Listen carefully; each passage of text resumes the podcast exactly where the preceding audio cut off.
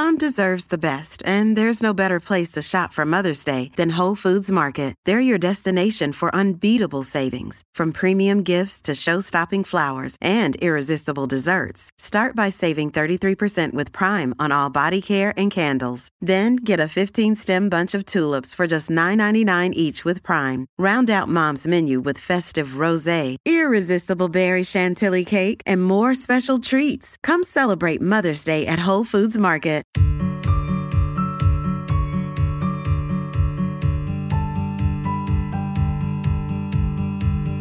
Hello and welcome back to First Act, a podcast from Koshy's Business Builders. I'm Seth Busby.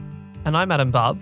And this podcast is your window into the great minds of Australia's most game-changing business leaders and ideas people. Otherwise known as Adam Bubb and Seth Busby. Just kidding. Our guests are the types of overachievers who'll make your brain shake with their brilliant ideas and fascinating backstories. First Act is all about the secret ingredients behind mad success. And that's a not-so-subtle hint about today's guest.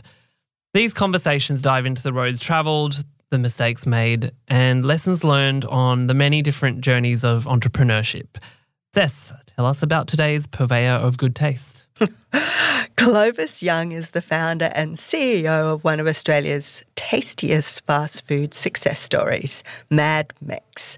Clovis grew up in Southern California and he fell in love with the fresh, bold flavours of Baja Mexican cuisine. And after a stint as a Wall Street equities trader, Clovis followed the way of the guac. He sold his home, he moved to Australia, and he launched the first Mad Mex fresh Mexican grill in Sydney's Darlinghurst in two thousand seven. It was a move that would disrupt the local fast food movement with a healthier alternative. And now there are more than seventy locations across the nation and across the ditch. And Clovis, we're so excited to have you here today. So thank you for joining us on First Act. Oh, thank you so much for having me. I love the intro. That was great. Thank you. Uh, it's just wonderful to be here. Thanks. Well, Clovis, we're very excited to find out your secrets of uh, of your, your Mad Mex journey. But before we get started, our First Act icebreaker is, what is the hottest chili you've ever had and how did you survive it? I love these icebreakers. I've been enjoying them on your podcast because there's nothing more fun than seeing a successful uh, person who's mastered the universe trying to figure out how to answer the left field question. Um, it's exactly why we do them. Uh, unfortunately, this one's quite easy. I signed up to be an ambassador for the Children's Cancer Council, and it's a wonderful charity. And as part of that, they do, uh, it's the Dare to Cure Foundation. Uh, and they do kind of a, you can either do a dare, like lie in a bed of snakes, or you can eat something terrible, like a bug uh, or a witch-eating grub, or put your hand in a box of spiders. But I, uh, I thought maybe I'd try to eat the world's hottest chili. So it was a Carolina Reaper. Um, And uh, it seemed like such a good idea when we were kind of spitballing ideas six weeks before the event. And then, you know, the night before, I kind of turned to my wife and said, oh, my God, this, you know, I'm going to cry on national television. This is a terrible idea. Um, so it was a Carolina Reaper. Um, it was incredibly hot. My entire body started shaking at about two thirds of the way through the chili. And it was, you know, probably the size of a, you know, kind of a prune or something. Um, and pretty uncomfortable for, you know, thirty minutes and then and then pretty unwell for kind of twenty-four hours. My goodness. So what were you doing to remedy it? Like, did you have to have like only cold, only ice in your mouth for like a while? Yeah, just gargle milk for, for the next Yogurt. month. Yeah, well, I was on the way to the event and I, I swung past like a convenience store and I picked up like an avocado. I picked up a tub of yogurt. I had a bottle of milk. I didn't, I wasn't, you know, we eat a lot of chilies, but I'd never really come across chilies that I couldn't handle. But I also hadn't kind of entered the arena of, you know, the kind of extreme heat eaters. So I had a, I had a pretty good mix of everything and I tried almost everything. Um, The milk, I think milk's probably the go if you're if you're really in a pinch. That was my takeaway.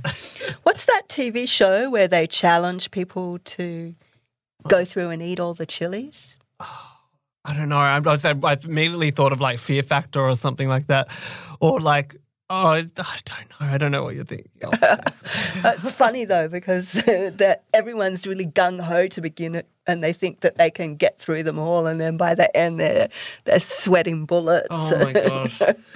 Yeah. I, I watched a couple of videos of, uh, you know, kind of the frat boys in the American universities being all tough, and immediately, you know, they're crying on the sofa, and I was thinking, gosh, that, that could very well be me. So, Clovis, can you take us back to where it all began, your kind of first memories of Mexican food growing up in, in Southern California?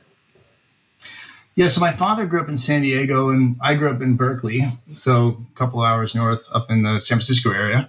But most of our holidays were spent down in San Diego. So, uh, you know, call it five or six years old, we would go down to La Jolla Shores and we'd rent a boogie board for three dollars and my parents would get rid of me for the whole day because I'd be in the water nonstop for, you know, for five hours. Um, and the thing about being in the water for five hours is you come out kind of ravenous. So we used to go to a place called Roberto's La Posta, and it was a little kind of a shack in the middle of a parking lot in front of a drugstore. So by modern standards, it was pretty uh, pretty simple setup. Uh, and we buy these carne asada burritos, which is a grilled steak burrito with guacamole, um, and literally mind blown. You know, so uh, even you know we're we're talking kind of nineteen eighty timeframe. Uh, even around then, it was hard to get that kind of food in San Diego, uh, in San Francisco area, uh, or certainly in Berkeley, where we, where we were. So uh, that was kind of always something we really looked forward to on those holidays. Um, and yeah, just that kind of nothing else, kind of in that early childhood formative period, ever kind of stood out as much as the you know the kind of the perfection of this burrito that would just kind of nail every element. And typically after eating, you know, um, a one pound or a five hundred gram steak burrito as a six-year-old, you'd pass out for four hours. But it was kind of uh, the, the pinnacle of eating uh, as a kid. So after you've kind of uh, found this this golden, this burrito that I kind of imagine has this like golden glow around it, this halo. You're like, oh, it's uh, been sent from the gods. Uh Did you have? Do you did you come from a family where entrepreneur, entrepreneurialism was in your family, or was that something that you found as an adult as you as you kind of moved towards the calling of burritos? Yeah, no, my background is quite. Uh, my parents had quite a very different um, look at uh, their careers. They were both writers and poets. My father, you know, got a P H D in English and taught some university, and my mother ran. Uh, my father ran a publishing company, publishing poetry. My mother did a bunch of anthologies of women's poetry in the in the late seventies, early eighties. Uh, to my memory, neither of them ever went to work or had a, call it a, a regular nine to five job. Uh, and that was kind of straight through for my whole childhood. So they could have, they had very little interest or valued kind of commercial success very low, um, and valued their creative or artistic expression. Uh, was the kind of the pinnacle of what you set out to achieve as a as a human being. So the idea that somehow I ended up kind of going down a more commercial route, uh, working on Wall Street for a period of time, and then uh, moving into from Wall Street to to the Mexican restaurant business, couldn't have been any farther from the tree. Yeah, do you think it is? Um, often it's a case that kids kind of react to what their parents do and, and want to do the opposite. Do you think there was a little bit of that? Because although there was the academic side, like you went and you did a B A in history, but then you went to business school. So was that kind of some of the motivation behind those education choices? Yeah, it wasn't really a reaction against it, I don't think. It was more just to kind of follow your interests. My parents never once said to me, we think you should go study this or do this, or um, they were kind of the borderline hippie in their kind of uh, laissez-faire approach to child rearing. Um, so it was really just kind of follow your nose. Um, and it just, I kind of ended up here through curiosity, I guess. And that curiosity, that kind of took you down that, you know, back to that memory of the, you know, of the steak burrito that we're talking about.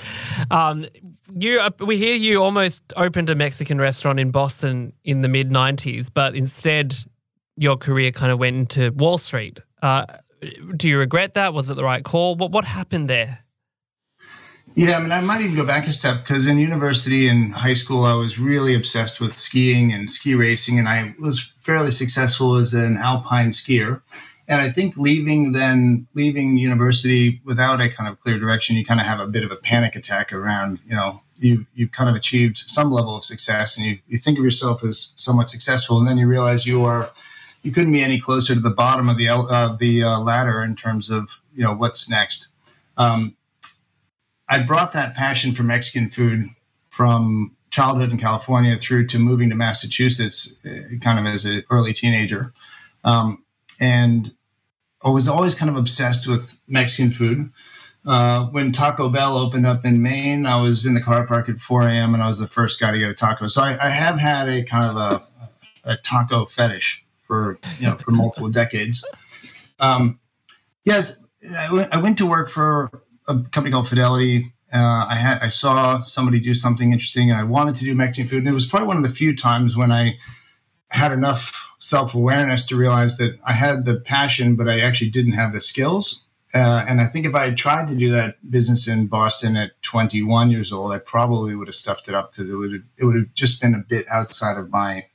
Um, there was too many things I didn't know how to do, um, so I, I postponed it and kind of backed away from it. Let's jump forward then to uh, your move to Australia in two thousand six. So you and your wife Angela were living in Florida. What what made you think? Actually, let's go to Australia. Australia looks like a, a great land of opportunity for, for business and life. Yeah, so I ended up back in uh, getting an M B A. And the surprise thing with an M B A in, in uh, Pennsylvania was that uh, I fell in love with business. I thought I'd end up back in Wall Street. Uh, and I realized then with the business degree that business is quite varied, and, and part of the fun of business is the variation. I ended up doing helping a friend start a business in Florida for a couple of years. And when that kind of project ran, ran its course, I was sitting there wondering what to do next. And it kept coming back to me, this idea about the first burrito, the Mexican restaurant possibility in Boston. And, you know, how many years you have to listen to the voice in the back of your head before you say, I need to put this to rest somehow. So we, we started thinking about the Mexican food, and, and it just happened that we went to visit my uh, now ex-wife's family in Sydney.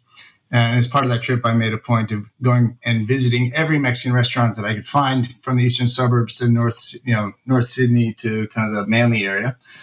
And it, what was really clear was that what we kind of thought of as Mexican, the you know, the burritos, the tacos, the quick casual dining, um, fast casual kind of concepts didn't exist. Right? There were there were Montezuma's and those kind of restaurants where you could take your whole family and and get a big plate of food, but there was nothing that kind of matched our vision for what, what Mexicans should be. Um, so we sold two houses, we sold three cars, we put the dog on a plane, put the dog into quarantine for thirty or ninety days, and moved to Australia really with this idea that we were going to open a Mexican restaurant, um, and also kind of praying that we'd figure out how to, how to make that work. So business owners often have these great stories of an aha moment uh, when they came up with their big idea, or where you You're like, ah, okay, right. We know this is going to be this. This is something I have to do. What do you? What was the Mad Mex aha moment for you? Was it when you had landed in Australia, or was it before you left? Yeah, it, I think one of my one of my good friends, who's a fellow entrepreneur, loves this idea that you've got to follow the energy. If if, if something is energizing and it gets you excited, there's something in that, right? So when we kind of did the scouting and we looked around Uh, Sydney um, and went back and thought about it and kind of contemplated options, there was just so much energy and excitement behind this idea, and it was risky and it was scary, and um, you could argue that it was incredibly dumb. You know, who moves to a foreign country where you've visited for ten days to open a restaurant, uh, which is an industry you, you're not proficient in? Uh, you know, it, it doesn't doesn't meet the threshold for your average college, uh, you know, kind of advisor's recommendation for what to do next in your career. So it was, it was all those things, exciting and scary. I, I think when we first, when I first felt like we'd kind of cracked it was, uh, it sounds kind of simple now, but um, we opened up the restaurant in Darlinghurst.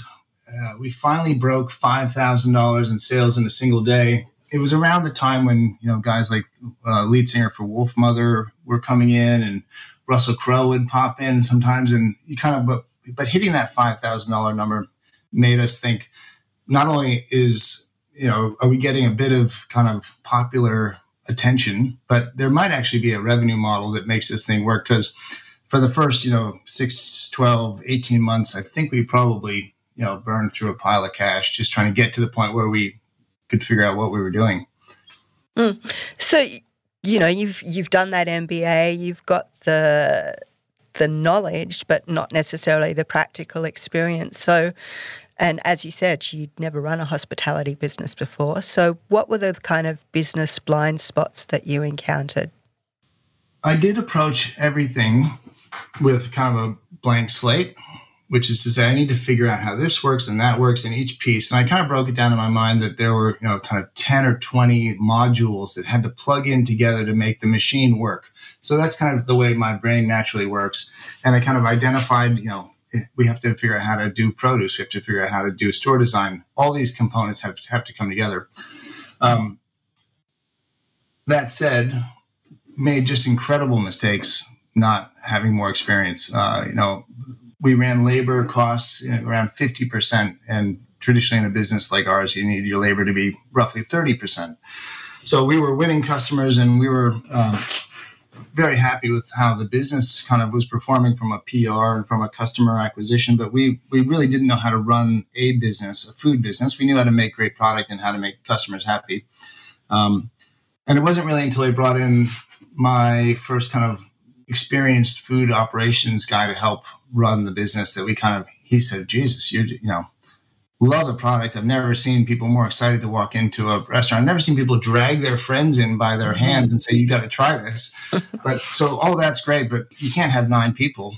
You got to have seven people, and you got to, you got to get rosters right.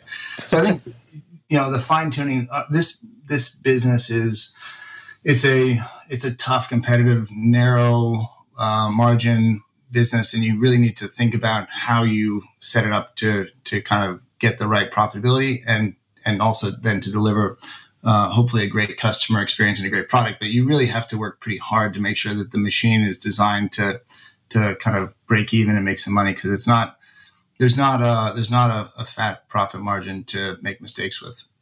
A lot of that means you as the entrepreneur kind of going, it's not just on me. It's about all of those people who have kind of knowledge in areas that I don't have, um, and building that network and having the right people around you to be able to kind of fill those gaps of knowledge, right? Like to be able to go, okay, I'm going to make mistakes here, but how do I recover from them with the right people, with the right advice?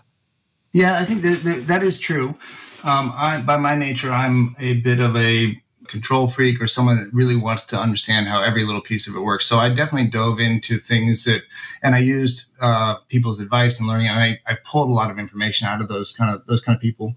Um, but I think what we also did was we kind of understood that you you got to grow the brand, you got to grow the revenue, you got to grow the reputation, and there are certain things we know we can fix later. We know we can get the cost of goods down. We can find better ways to produce the product. Um, at scale, once we get to three stores or five stores, and we just have to wear that kind of startup pain. And that was probably where the M B A kind of helped. We didn't go into the first store saying, you know, we have to design a store that's going to have some substandard product because of our small scale. We went in saying, we're going to get the product perfect, and we will figure out over time how to make this thing profitable. So we didn't make any any money for oh, three or four years. Um, and any money we did make, we put into Uh, building another store. Hmm. We'll be back with more from Mad Mex co-founder Clovis Young after this short break. Another day is here, and you're ready for it. What to wear? Check. Breakfast, lunch, and dinner? Check. Planning for what's next and how to save for it? That's where Bank of America can help. For your financial to-dos, Bank of America has experts ready to help get you closer to your goals. Get started at one of our local financial centers or twenty-four seven in our mobile banking app. Find a location near you at bankofamerica.com slash talk to us. What would you like the power to do? Mobile banking requires downloading the app and is only available for select devices. Message and data rates may apply. Bank of America N A, member F D I C. And we're back with Clovis from Mad Mex. So you and Angela ran the business together. Um, what was it like to run such a rapidly growing business with someone who was not just your business partner, but your life partner at the time? It was chaotic. Um, we threw in another curveball. We had our first child two days before we opened the first restaurant. So uh, we did a lot of the pre-work together. We got a, the concept. We worked with the branding, the agencies, the recipe testing, all the kind of proof of concept pre-opening work together. Um, and then, uh, and then, uh, the, with the first child, that was kind of, that threw a big spanner in the work. So I, I, I picked up a lot of the heavy lifting in the, in the first period. Um, I think we did find that people have their natural skills, and I was so one hundred percent involved. And my, uh, Angela was a brilliant writer and kind of understood the P R and the marketing side of the business. So she naturally gravitated to a piece that was quite time consuming and, and outside of the daily operations of running the restaurant. And I really was kind of one hundred percent focused on making sure the machine worked. You know, did people show up? Did, you know, was the product good? Was the customer service great? Um, so we did divide it up in that way, mostly successfully, but, you know, little, little tension points along the way. Ah, tell us more. Tension points. Well, we can imagine like having a having a child in the midst of all of that, because you're you're scaling so rapidly, and I think this is something that a lot of business owners can relate to, is that your personal life does, you know, is affected if you if think so much is happening and you're, you're giving so much to your work, and then you've also got your home life. There's so there's a lot of priorities, like vying for your number one priority, right? I think in this kind of endeavor, I, my experience has been that there's a, someone has to be one hundred ten percent committed, and they, they have to live and breathe every second of it. And some, and in a partnership, then one other person, if there, if there's a second partner, they need to have a very clear mandate on how they can take a load off the other person who's just one hundred percent committed. And we did that pretty well. Um, but my, yeah, my, one of the pieces of advice we got from Angela's stepfather, who was a very successful man, Jim Fleming, who used to run a chain of supermarkets called Jewel, is he said, the only advice I can give you is put your nose down, bum up, five years. If you work your bloody guts out for five years, and then, and only then, pick your head up and look around, only then will you know if you've been successful. There's, there's, there's nothing between that starting point and some significant amount of uh, blood, sweat, and tears Um, that you're going to have any clue as to whether or not you've you've made it. And that was really great advice, because we didn't even stop to think. You know, we celebrated along the way, but we didn't um, stop to think that we'd achieved anything of permanence. Um, it wasn't for at least five or six years before we kind of got to the point where we said, we think we've made it over that first that first patch. That's really interesting, because that concept of success is something that we've spent a lot of time talking with different entrepreneurs about on this podcast. And and what you personally view as successful, you know, inside, like when you go home, you know, when you're thinking, okay, what is that? What is this? How do I fit? What do I judge as by success to mean? You know, it can be really different from what other people see on the outside. You know. Yeah, it's certainly, you know, there's different kinds of fun. It certainly wasn't a uh, sip of margarita by the side of the pool kind of fun. Mm-hmm. But, you know, we had we we. we both prioritized children. We had uh, then a second child, you know, eighteen months later. So if it wasn't work, it was kids. And that was kind of the, the extent of our universe. Uh, and that's, that's okay. Right. I, I don't think you can have it all if you want to do something hard, and that's, that's, that's okay. But my experience, whether it was ski racing or whether it was, you know, Mad Mex or other ventures, is I've only really ever been successful if I've been able to kind of shut off everything outside of this core focus and get one hundred percent in the zone and just be all in. And when you can do that, then you can really kind of, not many people can find that kind of passion, drive, focus. If you can do that passion, drive, focus for an extended period of time, call it eighteen months or, or two or three years, um, that really does give you a massive advantage over people who are kind of doing it as part of a, a portfolio of things that they're interested in. Mm. So did you bootstrap the business initially? Yeah, one hundred percent. Um, I was fortunate enough. I worked for a period of time on Wall Street, and I made a bit of money in that respect. And we did some housing, and, you know, so we came with a little bit of seed capital, um, and we were able to get to about three restaurants without bringing any partners in. Uh, and then we had a really tough decision, which was there's no way we could do anything else. We, you know, we're kind of close to tapped out. So the options were you bring in an investor uh, who looks at a P and L that, you know, doesn't, it's not wildly successful, um, but there's signs of positive news. Or we looked at franchising. So that really the franchising came out of, a, you know, you have to choose a path. And franchising uh, solved a couple of issues for us. One was it kind of created capital to expand. Uh, and we also found it very difficult to find great managers for these restaurants. So if you get a someone who's got some experience, who's got the capital, they've got their their home on the line, and they're passionate about the product. Um, it did solve then a human resources kind of question for us. So we found that that combination of um, allowing us to retain kind of the ownership of the business and getting partners who were equally passionate to us was a really was a really good combination. And I know um, in more recent years you had Singapore investors for a few years, but now Mad Mex is fully Australian owned again. What did you learn from that experience? A couple learnings. I think for our kinds of businesses that are, you know, um, brands, local brands, things that have kind of a, an iconic nature in their community, going from one country to another country is, you know, it's it's a complete brand new startup, right?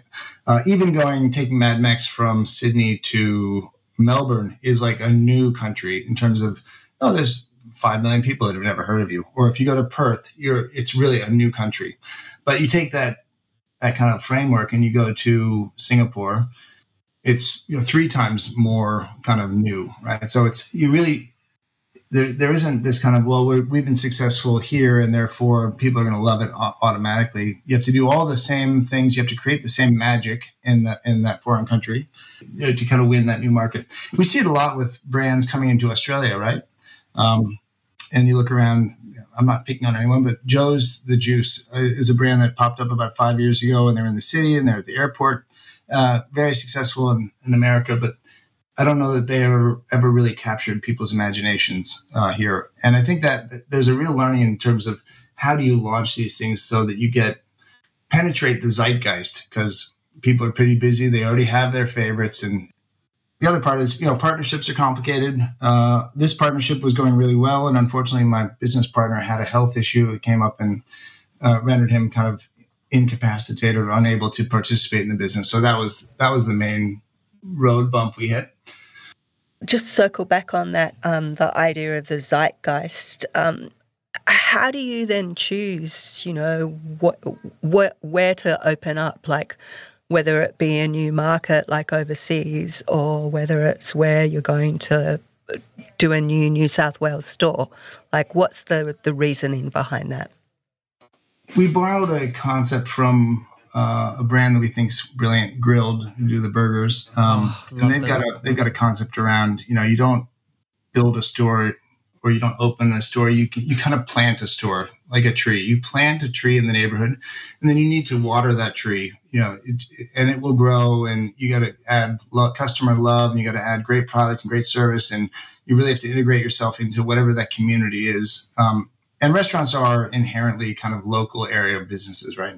It's especially our kind of businesses. So um, wherever you end up, you need to figure out who your immediate customers are, and then the next kind of ring around that, and, and try to figure out how to win that set of hearts and minds. And then you kind of expand from there.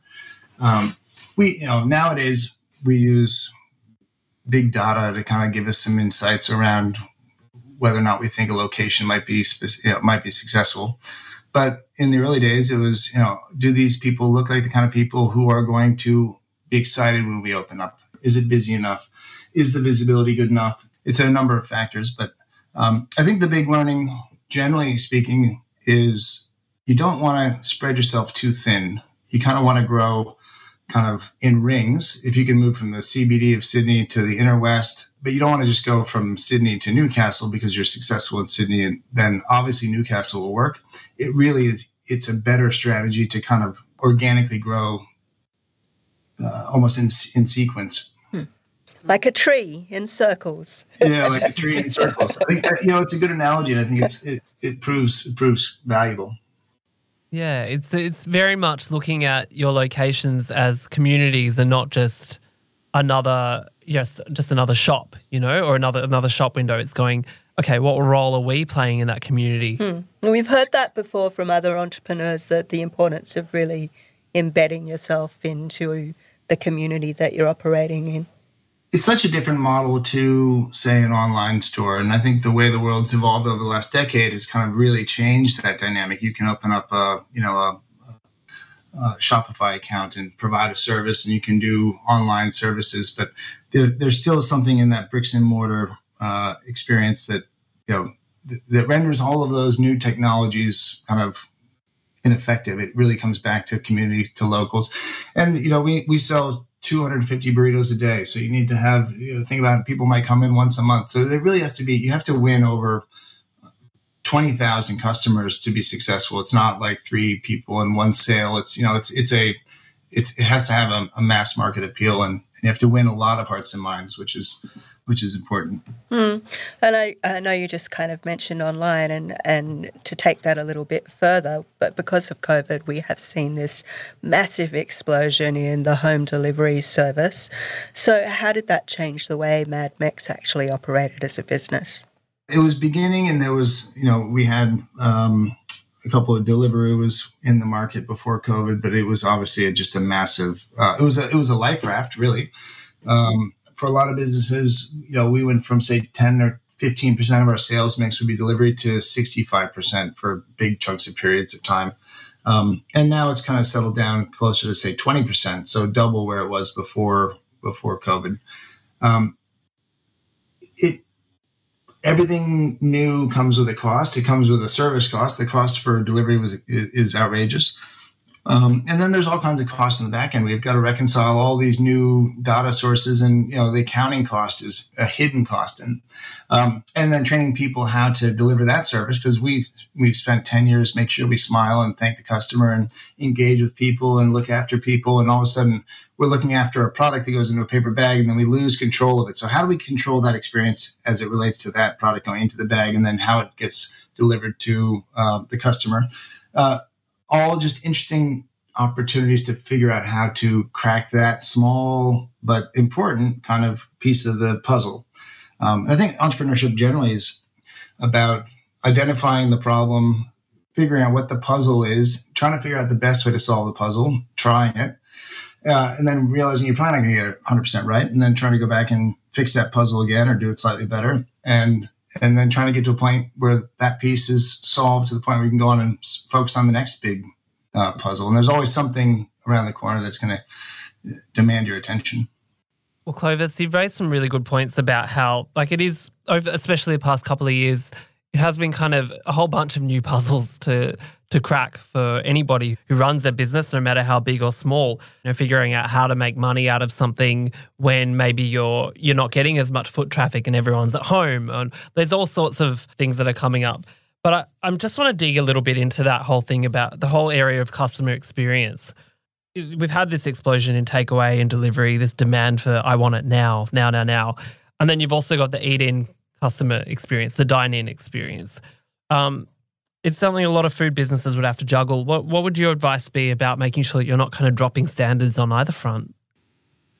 Yeah, I mean, I think the the in-restaurant or that kind of face-to-face customer has to be your priority at any given second, right? Um, if my food arrives five minutes late uh, and I'm watching T V, I'm not nearly as stressed out as if I'm standing there watching people ignore me or or whatever whatever the kind of the, that experience would be like. So, you know, really, when you have the opportunity to engage with another human being face-to-face, every one of those interactions is is a really important opportunity and something that has to be the priority.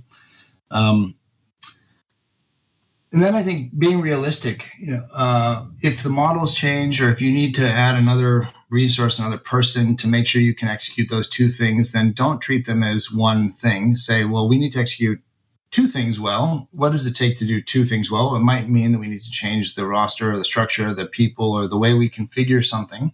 Let's figure out how to get that piece right. Let's make sure we don't sacrifice the, the other, in, in, in this instance, the in-restaurant experience. Um, but dividing them up and saying these are two separate challenges. We're not going to try to figure out how to combine them and get a sixty or seventy or eighty percent good on both. Let's make sure we get one hundred on the first one and separate that thought out and get a ninety-five on the second one, if that's the secondary priority, um, but not to con- not to confuse those two kind of challenges. Hmm.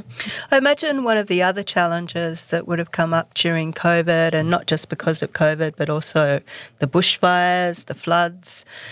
Product, you deal in in fresh ingredients, so sourcing fresh ingredients at times must have been a challenge. And what kind of logistics issues have you faced, and how have you kind of looked to solve them? When when COVID first hit, understandably, everyone, including myself, was kind of terrified, right? What does this mean? What's going to happen? Uh, will we keep our jobs? All these things, right? Um, and we had kind of an all-hands meeting, and I said something to the effect of, this is scary, yes, but it's also probably the most interesting, the most fun, the most challenging, the most the best opportunity for us as people who are running this business, and that's a team of thirty people.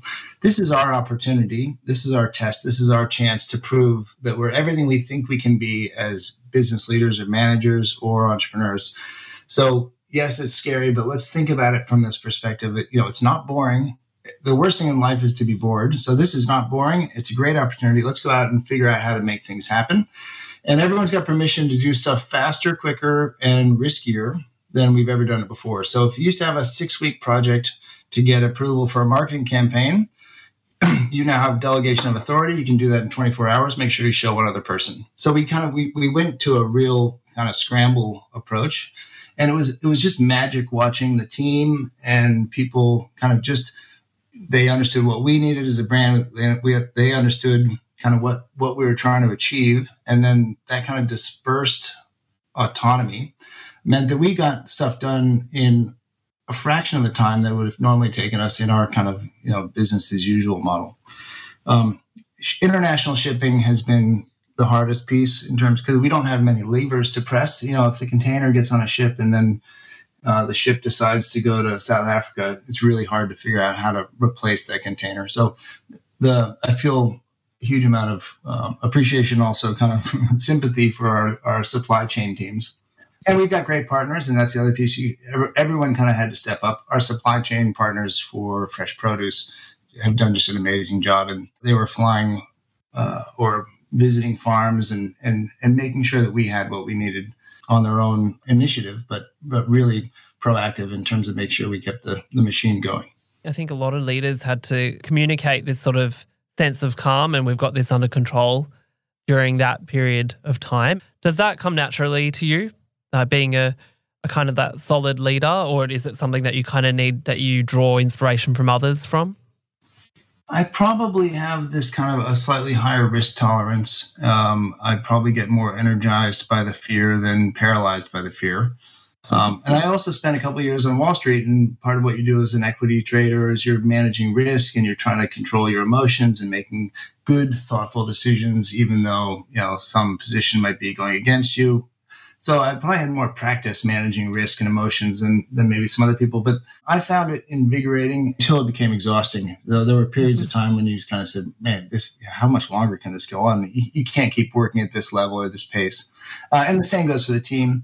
And I think the other factor that we have to deal with as a franchise business is we've, you know, we kind of understand our house and, and that we've kind of got our pieces in place and we've kind of made provisions to deal with whatever the circumstances might be.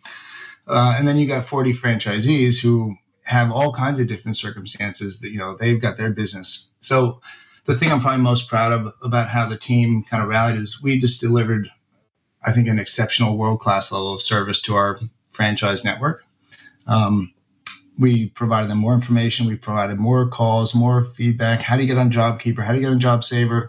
How, you know, how are we going to support you with the landlords? And we stepped up and just tried to take as much of the pressure off them, or at least give them the tools they needed.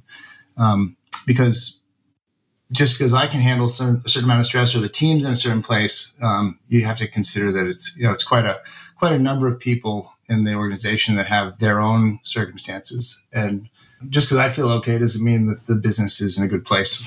Mm. Yeah, I imagine you'd have quite a high tolerance to burnout from your days on Wall Street, but how do you deal with burnout now? When I'm doing it well, I'm exercising and I'm going out mountain biking or riding a dirt bike. That's probably my my favorite way to burn off steam, is to get out in the woods and rip around on, on a dirt bike.